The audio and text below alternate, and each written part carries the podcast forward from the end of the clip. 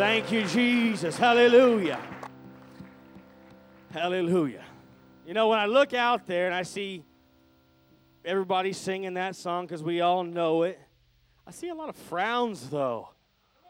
I'm not trying to beat nobody up, but he's made me glad. Said a joyful noise. Has he made you glad?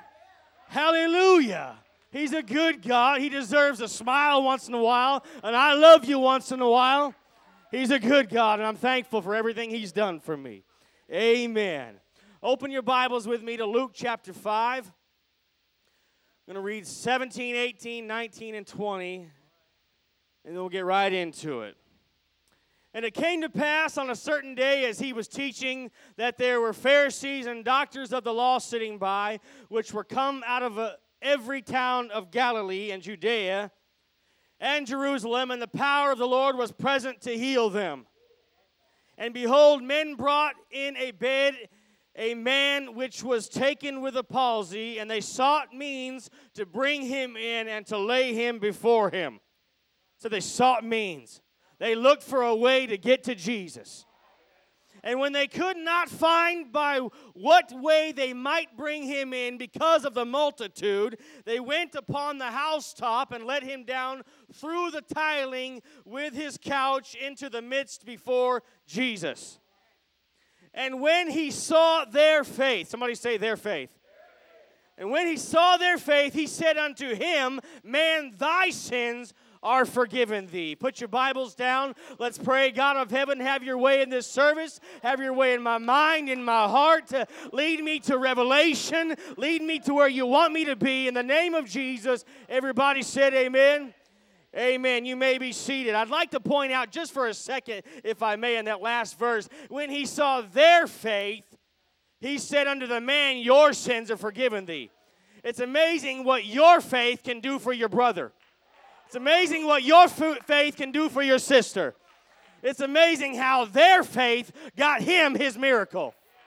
If you're if, if you're sitting next to somebody tonight and you think they're just they've been there every service, they're my brother, they're my sister, they're probably not going through anything different than they were last week, think again and have some faith for your brother and for your sister to get their miracle, to get their healing, to get their forgiveness.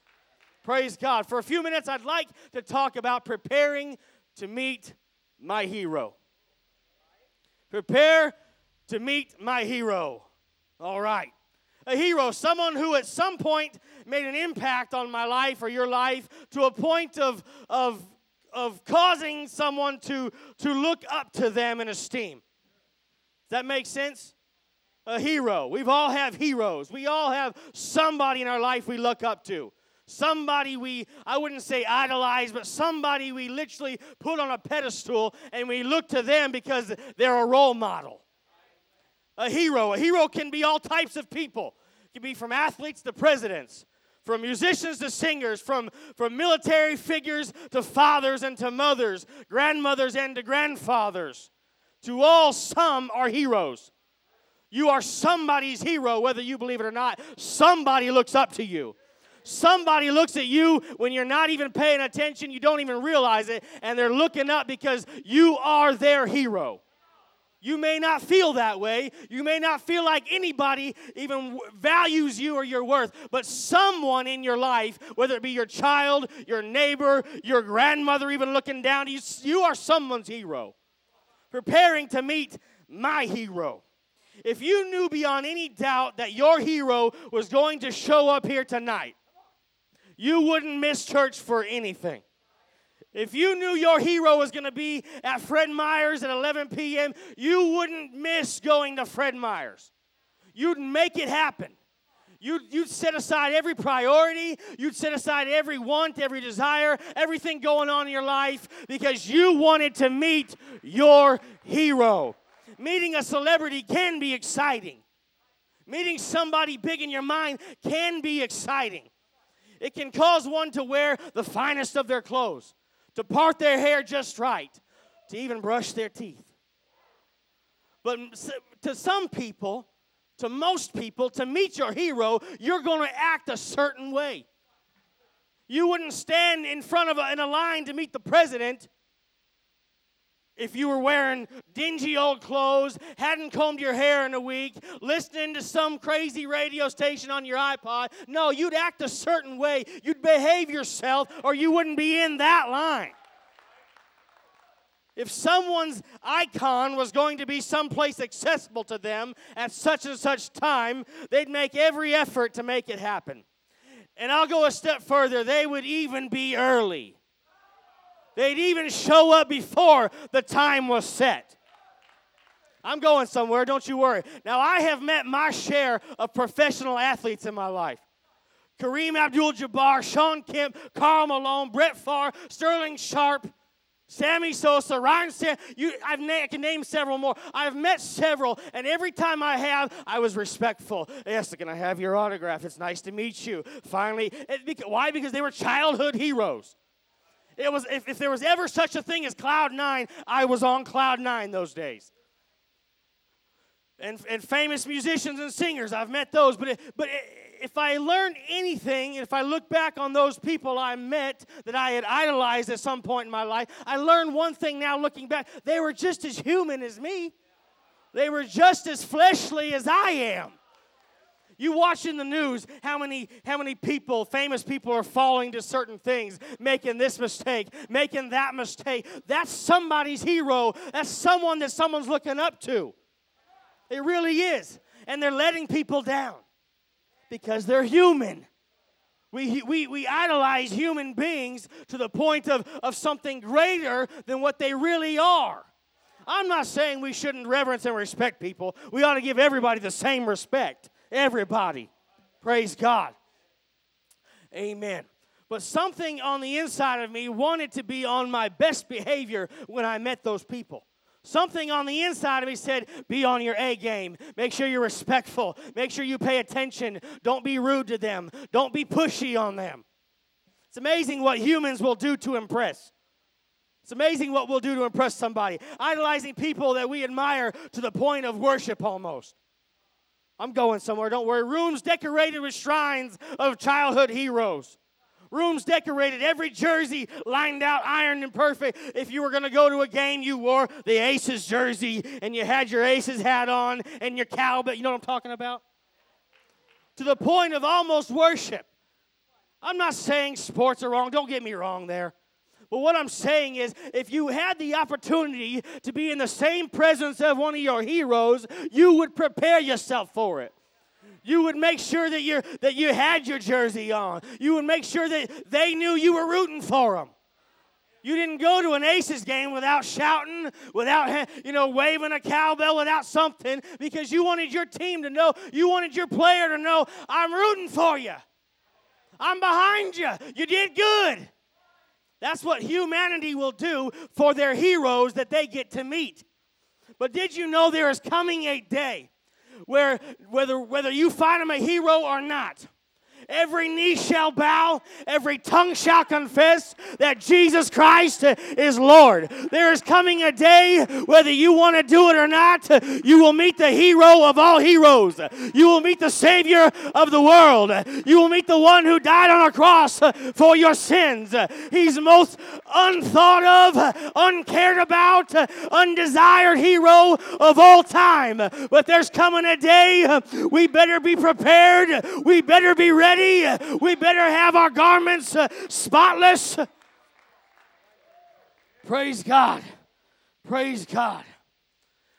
I wonder what we would do if we knew Jesus was going to be here tonight if we knew Jesus Christ Himself in flesh was going to walk through the doors uh, on this here November uh, 14th or whatever it is, I wonder if we really knew that was going to happen, what would we do to make it to that service, to that meeting, to that time? When he was 12 years old, he made his way to a temple and he began to teach people who really knew more than him. If you looked at it versus age wise and humanity and Pharisees and, and blah, blah, blah. But they didn't know more than him. If you look at it according to who he was. He made his way one day to a, to a place, to a church front, to tell people the, the way to, to make things happen, the way to make it to heaven, who he was there for, what business he was doing. And you see, his own parents didn't know where he was. But if you knew without a shadow of a doubt that Jesus was going to meet you here, would you come prepared or would you skip? Would you come ready with your heart in the right place or would you come hoping to finally make it to the right place? I don't care either way if you come to the right place tonight with a right heart or with a wrong heart. It's not too late to prepare to meet our hero. Praise God. Praise God. Hallelujah. And I'm almost finished. God, in all his fullness, will have all of his attention on you one day. You are in his attention now, but so is all of humanity. But there will come a day, a meeting time, when it will be your slot to fill and he will literally pull up to the table and it will be completely focused. The entire being, the entire entity of God will put completely focused on you. It won't be on anybody else's needs. It won't be on anything going on in the world because the world won't no longer exist. It'll be completely you and me one on one. And that's where he will tell you either well done or depart from me. But now is when we prepare to meet him. There won't be any preparing once you get to that meeting. There won't be any time left to, to make decisions. There won't be any time left uh, on the clock uh, that says, oh, one more chance, uh, one more altar call, one more time to repent. There won't be any time when he pulls up that chair and he says, Little Richard, this is your life laid out before you. I see this, I see this, but I see the blood of Jesus. Enter in. There is not going to be time to prepare beyond then. I wonder what we would do tonight, church, if we knew our appointed time to meet the Maker, the hero of our life. I'm not trying to preach a down and gloom message. I'm trying to build somebody's faith. We're still here. We still have a chance. We still have an opportunity to make it right, to prepare to meet our hero. What will you do tonight? What will you do tomorrow? What will you do next week to prepare? Hallelujah. Thank you, Jesus. Give him a hand clap of praise.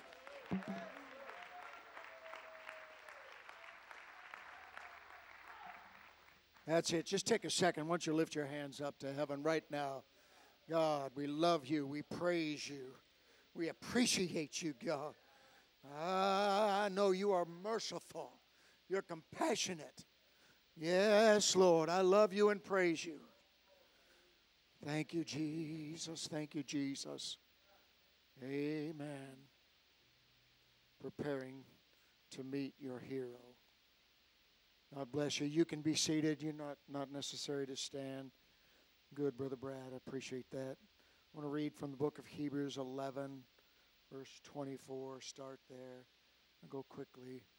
By faith, Moses, when he was come to years, refused to be called the son of Pharaoh's daughter, choosing rather to suffer affliction with the people of God than to enjoy the pleasures of sin for a season, esteeming the reproach of Christ greater riches than the treasures in Egypt, for he had respect unto the recompense of the reward.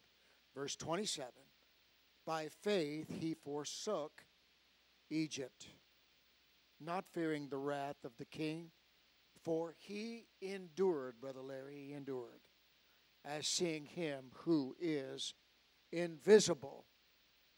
Praise God.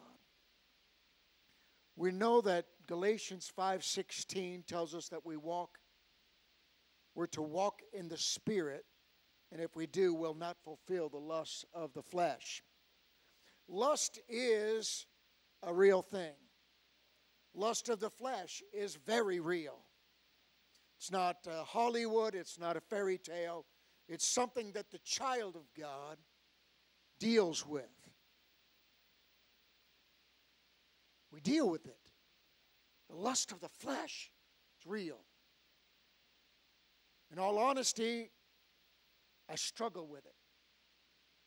But I know I'm not alone. I battle it. I win, but I don't always win. And embarrassing enough, I lose far too often. I want to win that battle every time. Don't you? I, I, I want to be. Pastor Herring has described this uh, disparity as a, is a word that's used much like distance. When the high is here and the low is way down here. Brother Anthony, I want to get a little, I want to gap some of that distance. I love the highs, but I'm not too fond of the lows. I realize that I appreciate the highs because of the lows.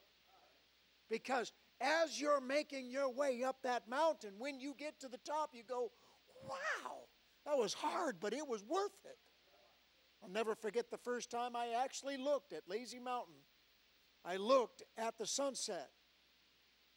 You say, well, how many times did you climb it before you actually looked? A lot. But I sprained my ankle and I actually had to hobble down.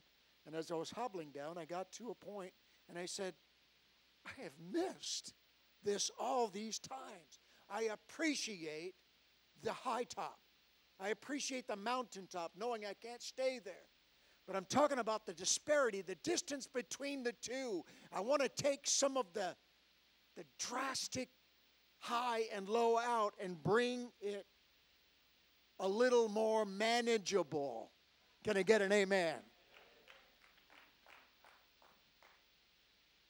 This, I believe, is the result of temperance in my life. It's one of the nine fruits of the Spirit that Galatians talks about, chapter 5, verses 22 for 23 love, joy, peace, long suffering, gentleness, goodness, faith, meekness, temperance. Against such there is no law. Temperance is described by Webster as moderation in action. I can talk about being temperate, having self control, but if I don't exhibit it, Brother Carl, that's not self control. That's just saying I know what I need to do and I don't do it. Anyone ever done that before? We all, I know what I need to do, but instead I do the opposite.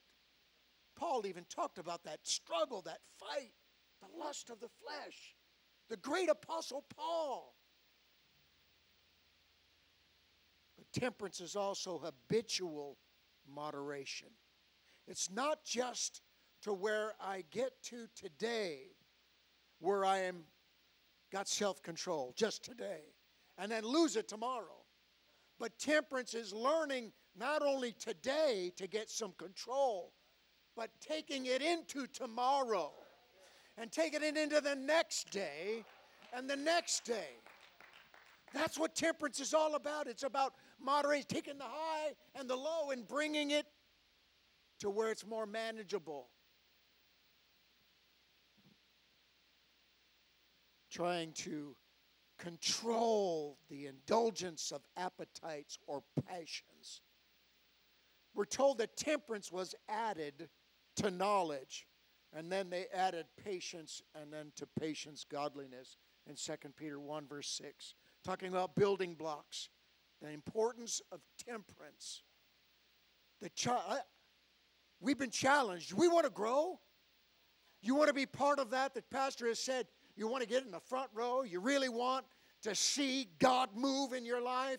You want change that's genuine, not just comes at a wind for one week and then it's gone.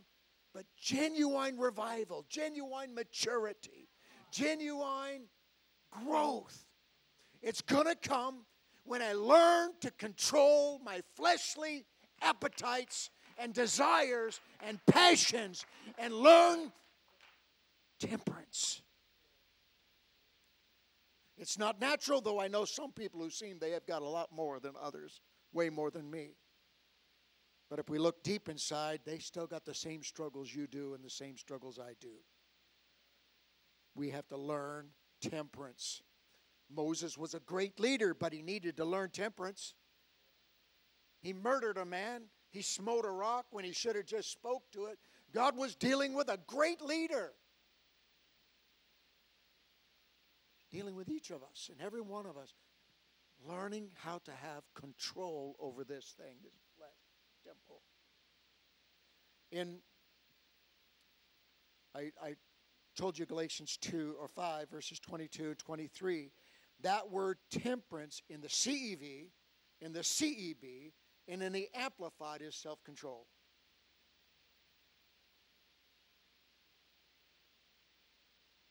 Front row.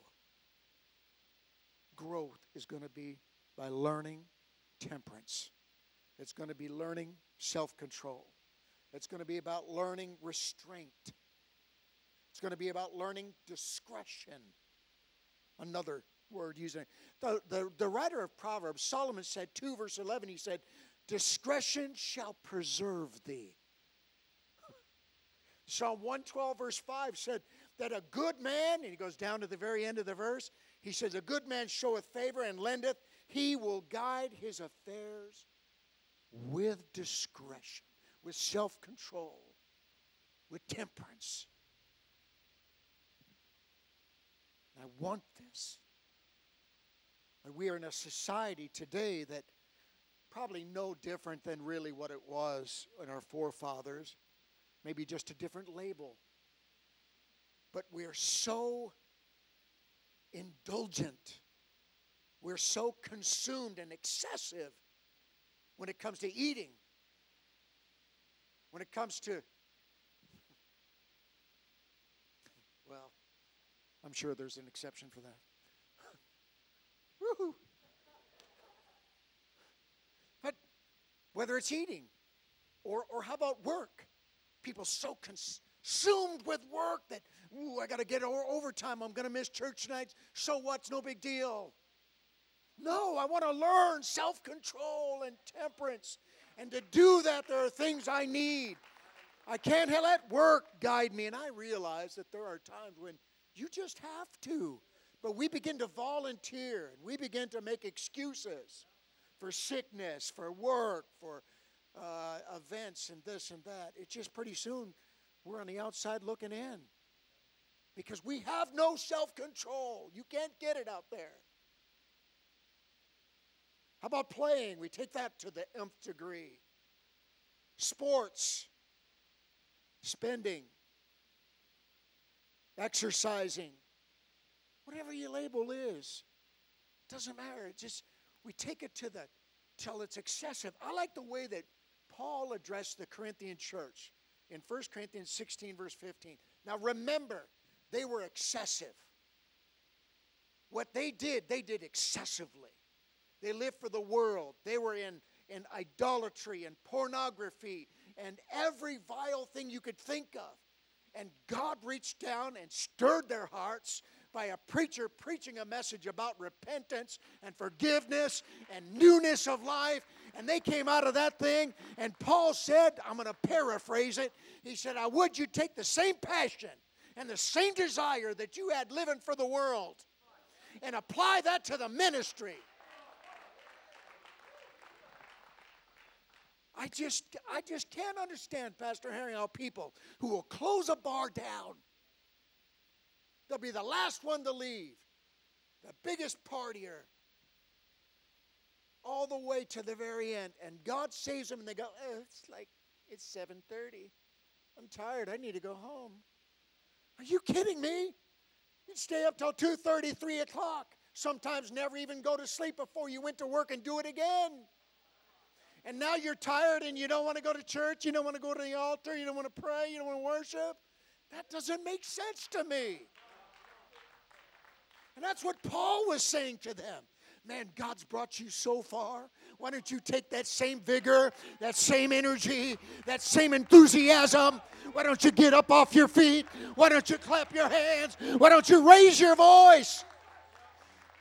You had no problem line dancing, but you got a problem running around the church house.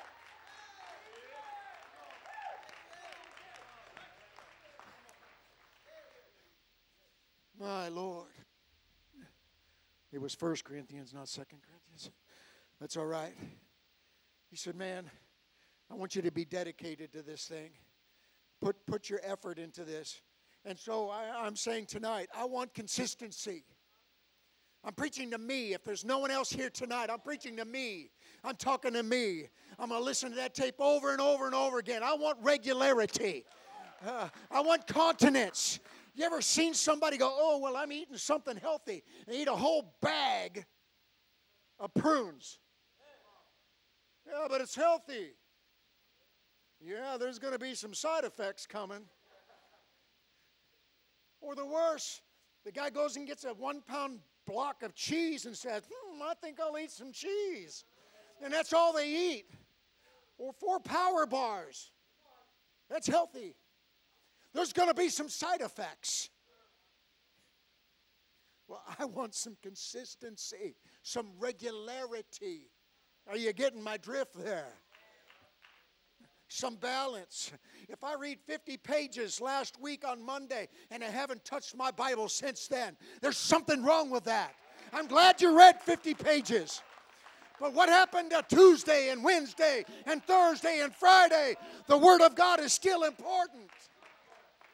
I prayed on Sunday before church, but I haven't got on my knees. I haven't spent one minute talking to God since then. Where's the regularity in that? Where's the consistency? Where's the control in that? It's not there. Temperance, self control.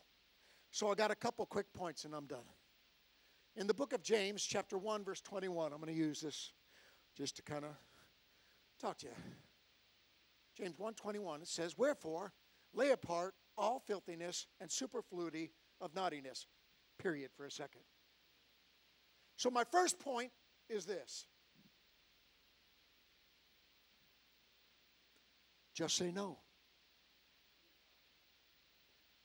That's really profound, Brother Plale. No. It's, it's a simple, it's a really simple. It's not a matter of having a degree it's just making up our minds. We're talking about temperance and self control. Somewhere along the line, I have to learn, Brother Bubba, to say, no, I'm not going to do that. No, I'm not going to listen to that. No, I'm not going to be involved in that. No, I'm not going to go there. No, I'm not going to be that. Just say no. Just lay it aside. We're told to shun vain profanities, babblings. Can't even remember where that's at, but we're told to come out from among them and be ye separate, saith the Lord. 2 Corinthians 6 17. Come out from among them. James 4 7 said, resist the devil. Well, why doesn't God just move the devil out of the way? But I know this when I resist him, he goes away. When I say no, he leaves. When Jesus was confronted with him after a 40 day fast, he said, It is written. And what he was saying is, No, I'm not going to do that. I don't care who you are, what you are, what you promise. The answer is and no. I have to learn to say no. I know it's wrong. Just say no. Lay apart all filthiness and superfluity of naughtiness. First point, just say no. Second point, the rest of that verse. And receive with meekness the engrafted word which is able to save your souls. We're talking about temperance. Just say yes. Say no to the devil and to his ways and say yes to His Word. It's His Word that will empower me. It's His Word that gives me the strength. That's what Jesus used as the weapon. It's the sword of the Spirit. We're to seek ye out of the book and read 34 16 of Isaiah. We're told that it's sharper in 412 of Hebrews, sharper than any two edged sword. And it pierces even to the dividing asunder of soul and spirit. That's what the Word does. And the joints and marrows. And is a discerner of the thoughts and the intents of the heart. The Word will change your intents. My intent is to do evil, but the word begins to talk to me, Brother Larry, and says, Don't do that. Don't get involved in that. No backbiting, no rumoring, no gossiping, no tearing down. How about lifting up? How about doing something good with words? But the Word of God, say yes to that because it will save your soul. Jeremiah 23 29 said, It's like a fire, it's like a hammer, and it breaks the rock to pieces. The psalmist said, It's like a lamp, so to light my pathway in the darkness around me. Just say yes. Verse 22 of James, I'm trying to finish. Third point. But be ye doers of the word and not hearers only, deceiving your own selves. Just do it. There's one thing to read the word, and there's another thing when we do what the word says as I read it. If the word says forgive, and I go, oh, that's good, and I don't forgive, then I haven't done it yet. Then I'm just like the man described. I look in the mirror and I go, little gray going there, with some wrinkles. No, but I'm good. And go live my own way. I said, I'm, I'm lying to myself. So, say no to the devil and his ways. Say yes to the word of God. And then just do it. Third one repentance, just do it. Forgiveness, just do it. Yeah, but you don't. No, just do it. It's for you, it's for me, it's for all of us. We're trying to learn temperance and self control. The word, when it's applied to my life, when I put legs to it, that's what faith is all about. When you say, I got faith, but I don't do anything with it, that's not faith. That's just babbling. But faith with works, now you got something that's working. Every one of those individuals, heroes of faith, were heroes because they put action. Just do it. Number three. Fourth point, James 1, verse 25. Whoso looketh into the perfect law of liberty and continueth therein, he being not a forgetful hearer, but a doer of the work, this man shall be blessed in his deed. Just the beginning portion of that. Whoso looketh into the perfect law of liberty and continueth therein. Fourth point, fine tune it. Fine tune it. Because what happens is we have a tendency, we find something we do, and we do it pretty good, then we won't do any of the other things. And so, temperance and self control is about balance, right? So, it's about getting word, it's about prayer, it's about submitting, it's about obeying, it's about putting things in it, it's about giving. It's it's so much. And so when we look at this fourth point, it's where we begin to fine tune this thing. I want balance, and balance means that I need to work on all of these areas. I need to look in those areas. You look and you say, Man, I need to work on my prayer life. I'm not going to just ignore it because uh, I've got fasting down or I've got my reading schedule down. You don't ignore that because you won't have temperance. Temperance comes from balance. You say, Oh, well, I read the Bible in a week. Thank you. I'm, I'm proud of you. Thank you. Great. But you never pray. It's balance, putting things in motion. Fourth point fine tune it. Get down to the details. And the fifth point's the end of verse 25. He said, This man shall be blessed in his deed. So, first point, just say no to sin, to the devil. Just say yes to the Word of God. Obey the Word of God. Just do it. Fine tune it. And the fifth one is receive it. Receive it. It's a blessing. God's going to bless that man, that woman, that individual, young, old, seasoned saint, brand new. When we begin to become balanced, we get self control, we get uh, more control over our flesh than the flesh has control over us. Remember who we feeding? Who's going to win the battle, Brother Colin? Whoever I feed the most. If I feed my flesh, I fill it up with filthiness and, and perversion, and I don't put any God in there, or I try to just put a Wednesday service in there, it's not going to be enough. Balance, temperance. Receive it because it's yours. He said, This man shall be blessed in his deed. Temperance, self control, restraint, discretion. I want you want revival, I promise you, growth, maturity is going to come when we begin to allow those things to be dealt with in our life, my life. Can I get an amen? Stand with me if you would please tonight.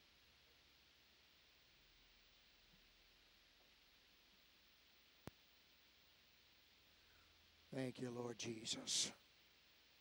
Thank you, Lord Jesus. You're so good, God. You're so good. I realize that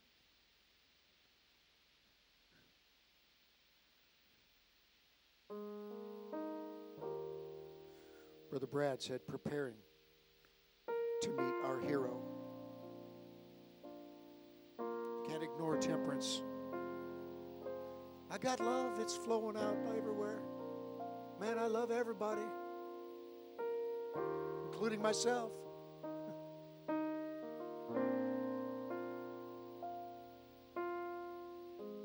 That's what the Lord is doing right now, giving us the opportunity to prepare, to get ready to meet Him. Is there anybody willing to admit they need help in temperance today? They need help with their self control.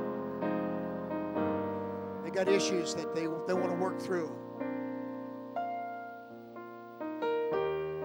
I know you have to work, many of you have to work tomorrow early. You're more than welcome to leave. You're dismissed. But if you want to hang around a little while and you just want to find a place to pray, just talk to God.